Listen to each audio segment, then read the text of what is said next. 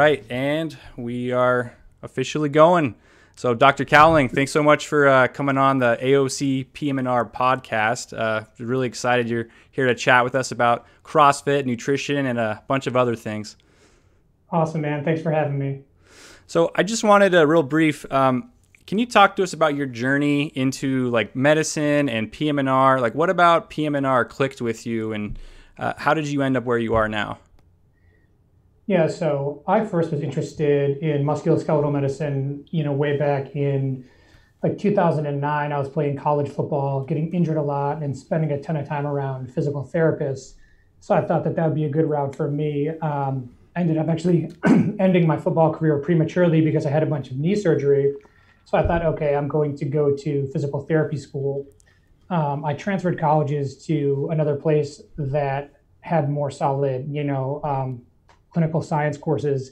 And when I got there, I went to a lecture from an osteopathic physician because um, all their health club was all tied in together. Um, and I thought, wow, this specialty um, PM&R um, seems really cool. And this guy's a DO as well. So I decided to apply to medical schools instead. And at that time, they just switched it so you needed a doctoral degree to be a physical therapist. So it just kind of all fit together uh, went to medical school at Michigan State, and there's a pretty strong PM&R presence um, there. So from there, started hanging out with the PM&R guys. They teach our physical exam courses, and kind of knew from from the get go that that's what I wanted to do. Awesome, awesome. That's a great summary. Um, and so you sort of uh, advertise or bill yourself as a CrossFit physician, and I think everyone is sort of familiar with CrossFit, but you know, for me, it seems like this thing that I keep revisiting. Like, I thought I knew what CrossFit was like eight years ago. It was like where people slam their weights on the ground. I just kind of wrote it off. And then I, I, saw that they were doing like handstand push ups against the wall. And then I kind of wrote it off. And then um, I, I, keep thinking I have it figured out. And, and, it turns out there's always more to, to that, that culture than, than I think. And now it seems like it's like a whole lifestyle. Uh, they have the CrossFit Games. When I saw that, I was like, okay, so these guys are like really doing something bigger than just like here's a couple weightlifting techniques. It's more than just like a weightlifting gym. So can you like in your own words like what what is crossfit? So i guess the definition of crossfit is constantly varied high intensity functional movement. And that might seem a little bit confusing but essentially it's mixing in uh, different domains of, of fitness so that you know the person who does crossfit for example might not be the strongest person in the room uh, but they're going to be they're going to be really strong. They might not be the best endurance athlete in the room, but but they can run pretty good. Um, so essentially, it's mixing our anaerobic and aerobic exercises, mixing up the intensity, the length, the duration, um, just to provide a constant stimulus to your body system. Um, I like to describe CrossFit as more of a community, although everybody sees the fitness aspect, like you touched on, uh, nutrition is a huge part, and the community aspect, teamwork, camaraderie, those are things that are really emphasized. Awesome. Yeah, the community is something that, like, that's the palpable thing to me. When I know, like, any of my friends who do CrossFit, they have like this devotion to CrossFit. And I kind of feel like if I were to spend more time doing it, I'd probably get sucked into it too. It almost has like this like cult status. Does that make sense?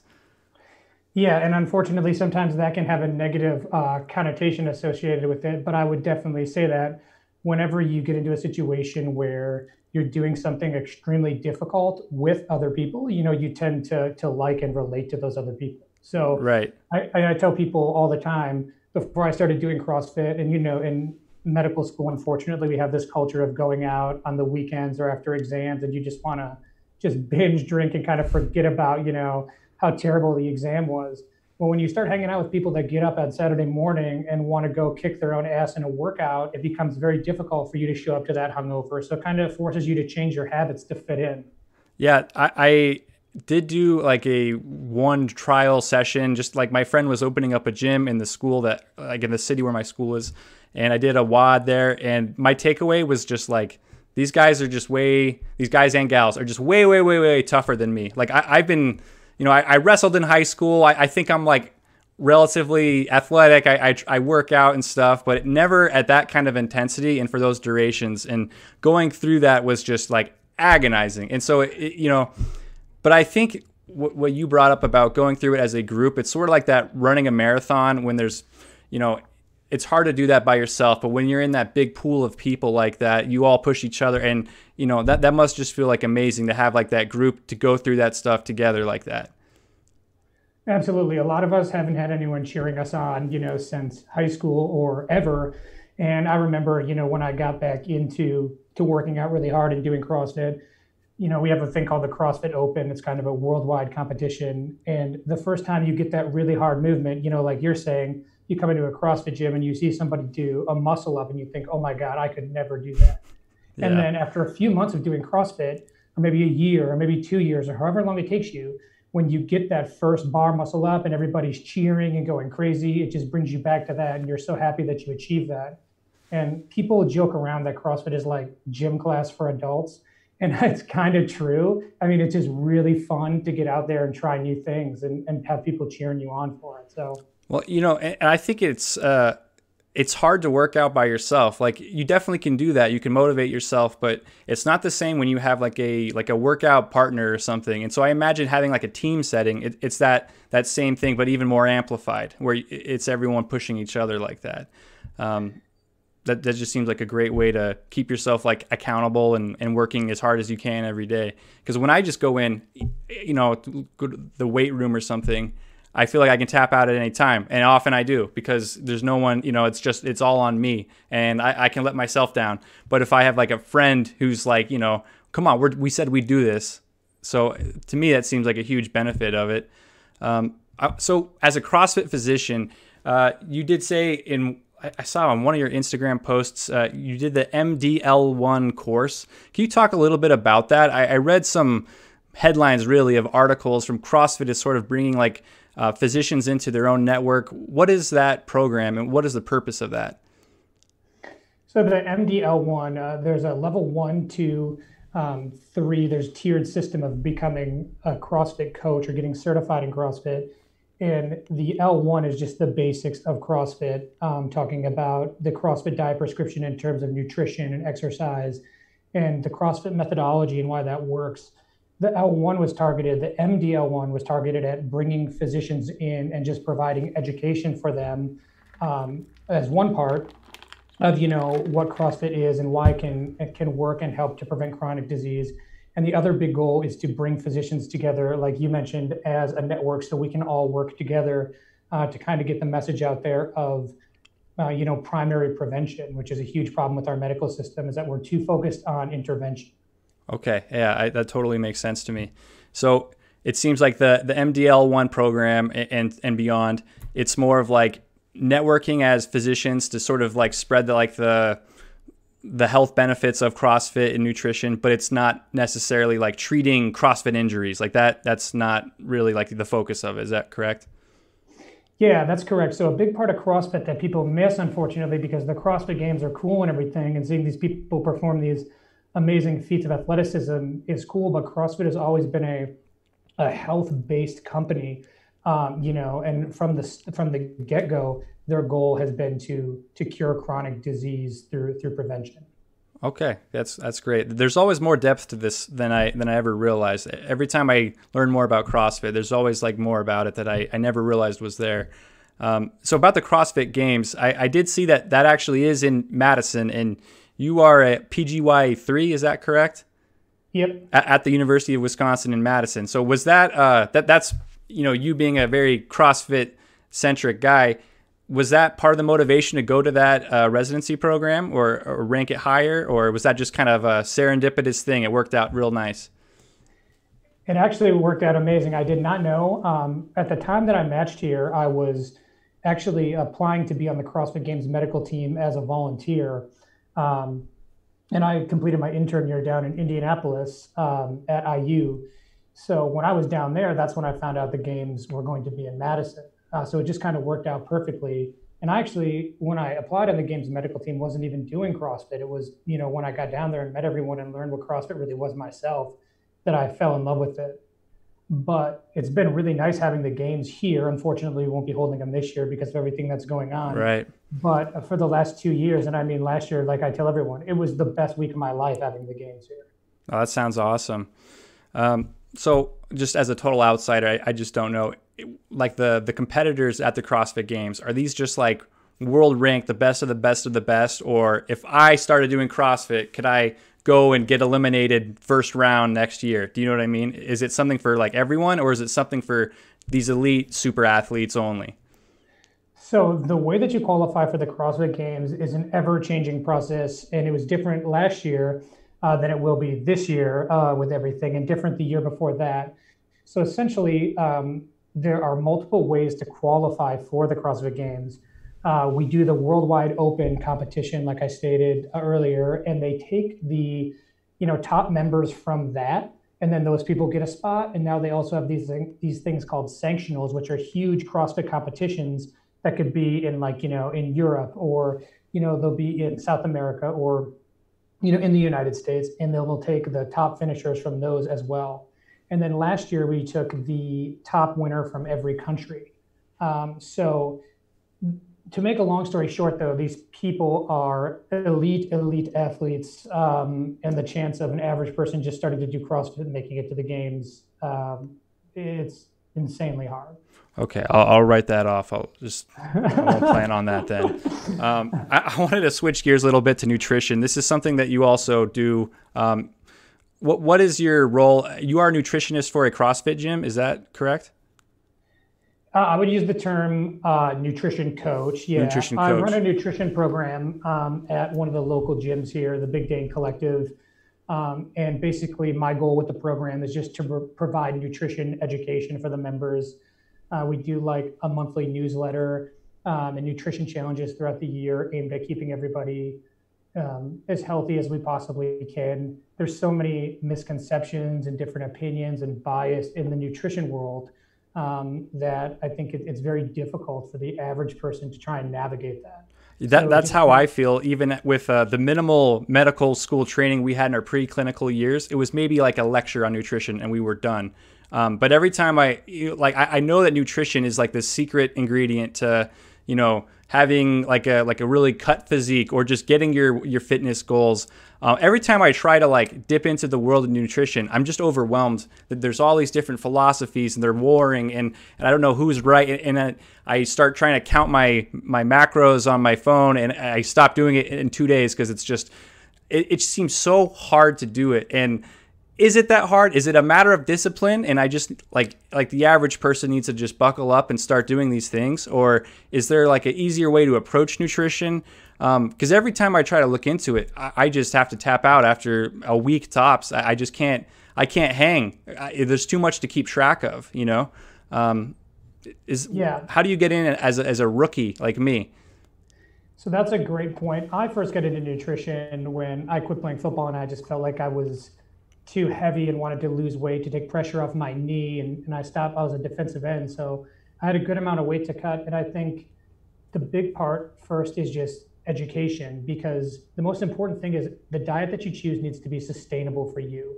So a lot of people will dive into counting calories and counting macros before they ever focus on their food quality. And one thing that I tell people all the time, because we all come from different backgrounds, we've all been exposed to different nutrition, you know, propaganda, if you will um, is that you know whether you're on a vegan diet or whether you're on a carnivore diet or a paleo diet or a ketogenic diet, the best thing that you can do to start out is just focus on your food quality and eat more unprocessed foods, you know. So don't be eating processed meats, don't be eating, you know, and chips and, and things that are packaged. And by doing that alone, focusing on, you know, meat, vegetables, nuts and seeds, things that come from the ground, um, that and alone is a big enough step to help most people just take that, that jump you know? Yeah yeah that makes sense. Um, so as a as a resident you're obviously extremely busy and as a med school to a much lesser degree especially right now i'm also very busy. It's hard to like keep all this stuff in track. Um, and, and you've documented some of your own like fitness fluctuations throughout residency and stuff. How as a busy resident or a fellow or someone who is just working like ungodly hours every week how do you have any tips on like how to keep that under control or in track? Like what, what's your experience with that? Yeah, so I think the first thing to realize is that, you know, nobody's perfect on what we're doing. And for us in medicine, you know, we've chosen a lifestyle that requires a great deal of responsibility in us being able to show up and focus uh, on patient care. And so for me, I've had my own fluctuations in weight. You know, whether you're on an ICU rotation where you're working, you know, 80 hour grinding, grinding days, um, and then you could be on an outpatient rotation where you're just in clinic from, you know, nine to five every day. Um, so understanding that, you, you know, knowing when you're going to be busy and being able to prepare for that. Okay, so I may have a half an hour each day to work out.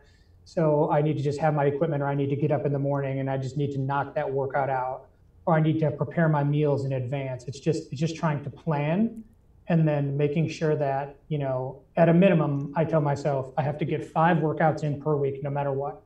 And I've been able to stick with that, but that's just kind of a rule that I set for myself. Um, and you can't out train a poor diet, unfortunately. So, you know, you can still put on weight when you're working out. So just being able to manage your diet the best that you can, or you know, doing meal prep ahead of time, or finding a company that can deliver food to your house, like Instacart, that's really big. You can, you know, get your meals and, and they'll have them delivered, and the small difference in price there um, will will pay off big time in the end. So just things like that. You know, planning ahead is probably the biggest thing.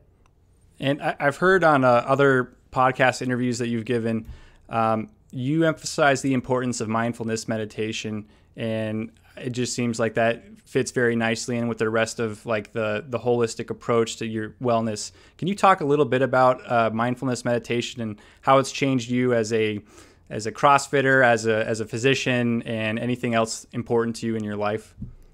Yeah, um, it's great that you mentioned that. So I first started getting into meditation when I got accepted to medical school that year, I had a lot of just anxiety out of nowhere. I couldn't figure out where it was, you know, coming from, and I was going to the doctor and trying to figure it out, and ended up reading this book called Mindfulness in Plain English, which I thought was an amazing book, um, and that really helped me to troubleshoot. I started meditating 20 minutes a day, and within a few months, noticed complete reversal of, of symptoms that I had. I just started to feel a lot more calm, and I turned it into almost a daily practice after that.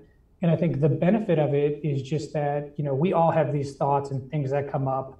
Um, you know, whether I'm doing a workout and I'm like, oh my God, this hurts my body so bad, I need to stop, or whether I'm trying to focus on a patient who may be in a bad position and my mind is wandering, but they need care. So just understanding that, okay, these thoughts are going to come up, but you don't have to succumb to them and you don't have to get involved in it. You can just sit there and observe what's going on in your mind and not become attached to it.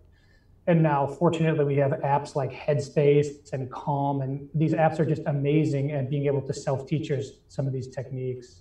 I've been curious about those apps. I've seen the ads for them. Is it just like they guided meditation? They just a soothing voice tells you what to do and where to visualize and stuff like that. Yeah, so I think a big thing for people, if if you're trying to just meditate and you just sit down and try to focus, you're going to, you know, just think, I can never do this. I can never do this but then realizing the struggle of saying that I can never do this and then just sitting there that's going to make you better at meditating because that's what meditating is. And these apps just provide troubleshooting for that and help you to understand what to do. And I mean, I've been using Headspace for like six years now, and the, they have different courses on there. Like you can go through courses for anxiety, depression, uh, procrastination, anything you can think of, sleep. They have a course for. So they kind of use mindfulness combined with some cognitive behavioral therapy um, to help you troubleshoot what might be going on. Awesome. Um, switching gears again, back to like PM&R. What in PM&R excites you like in the field? I've heard you talk about regenerative medicine. Is, is there anything else? Uh, what what about regenerative medicine do you like, and what do you see like your future in PM&R? Like, are you planning on doing a sports medicine fellowship to focus more on like uh, incorporating it into like CrossFit? What what are your goals within PM&R? So I think one thing that really you know brought me into PM&R, and one thing that I really enjoy now is the multidisciplinary approach that we can use. Um, I'm actually interviewing right now for uh, interventional pain fellowships or pain medicine fellowships, and um, I think the coolest thing about pain medicine is that first of all we get to use our MSK our, our exam, you know, the physical exam. So using our physical exam to be able to diagnose patients and then taking what patients are saying, um, these subjective complaints that we used to not be able to treat, and now we can use imaging modalities like fluoroscopy and ultrasound to find objective, you know, measures to treat. And then there we, we can deliver a medicine, whether that be PRP, stem cells, corticosteroid, uh, whatever we think is appropriate.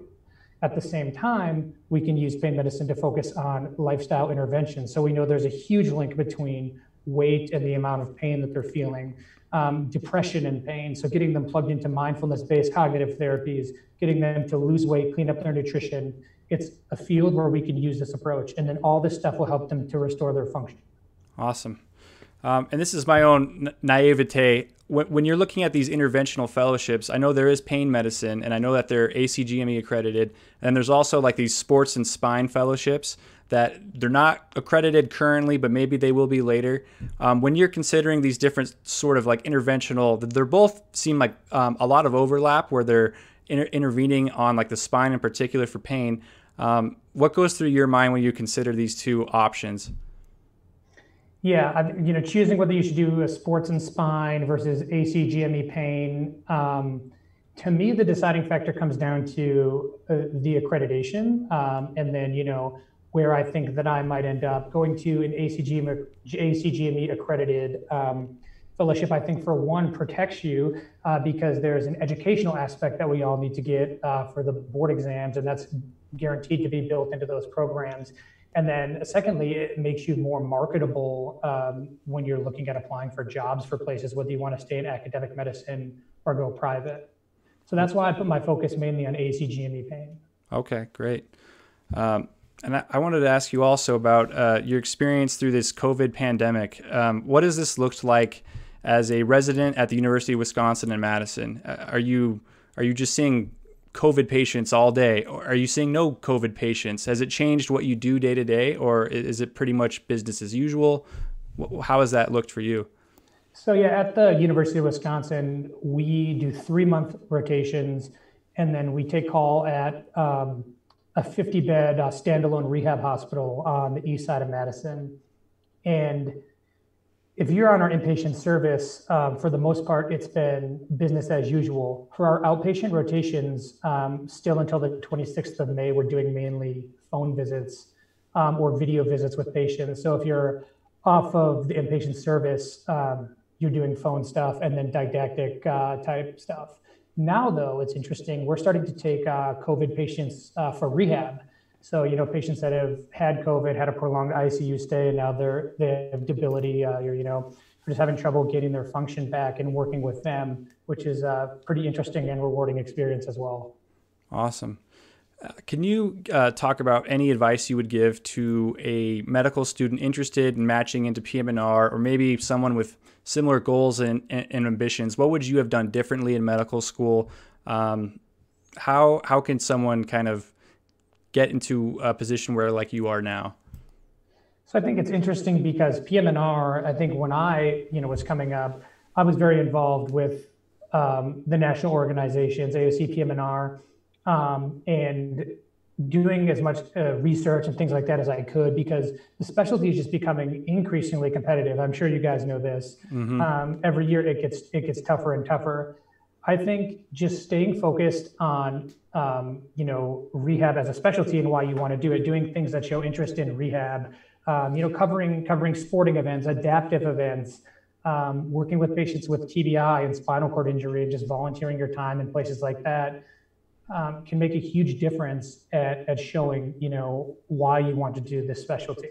And I think that's one thing that separates certain candidates out from others. If you can show specific things while you're in medical school um, that have to do with restoring function to patients, because that's what PM&R is all about, right? Those are the things that people are going to are going to like when you interview. Great. Um, and I always like to ask this because I, I'm an osteopathic fellow at my school, and do you use OMT in your day-to-day practice? Does that have an impact on your patients? Do you not use it? Obviously, most people don't use OMT. I'm just curious. Do you have a, a take on that? Yeah. So I use OMT a decent amount, probably on my friends more than anything, or people who are like, "Oh, I kinked my neck doing this," or "I hurt, you know, I tweaked my back doing this." Uh, I carried a table with me for the longest time. Now I keep my table uh, tucked away and just pull it out when I need it. But here at uh, Wisconsin, we have had two residents um, while I've been here that have done um, the osteopathic manipulation fellowship. Is it? I think I'm not sure what it. Do you know uh, exactly what yeah, it's called? NMM, like neuromuscular medicine. Yeah, and so when they come here, they're like really good at OMT. and um, they'll provide didactics for us on Friday mornings about how to go through the OMT. Um, the biggest takeaway that I would say from going to an osteopathic medical school is your musculoskeletal knowledge and just knowing where structures are, being able to palpate the PSIS, the SI joint, the spinous process, transverse process. You're just so comfortable doing it compared to everybody else. And when it comes to even doing procedures and stuff, finding your landmarks is so easy. So that's one huge thing that I think. I think um, you know going to an osteopathic school is ideal for PM&R specialty. Awesome. Yeah, we love to hear that. We love to hear any way we can fit it in and see how it's impacted your your career in a in a positive way. So so that's awesome.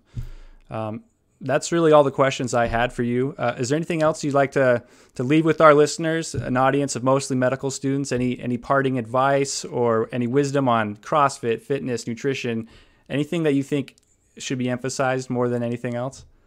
Yeah, first of all, I think, you know, if you guys ever have any questions, you can reach out to me. Find me on Instagram. It's uh, Cowling underscore. But I think the big thing that I would have everybody take away is, you know, in order to take care of patients, you have to take care of yourself. Um, and we didn't get into a field to destroy our own health, right? So just thinking about ways that you can keep yourself healthy for the long run um, is the most important before you can care for other patients. Awesome. Thank you so much. I'm really glad you're able to come on and chat with us for, for a little bit. Thanks, Jake.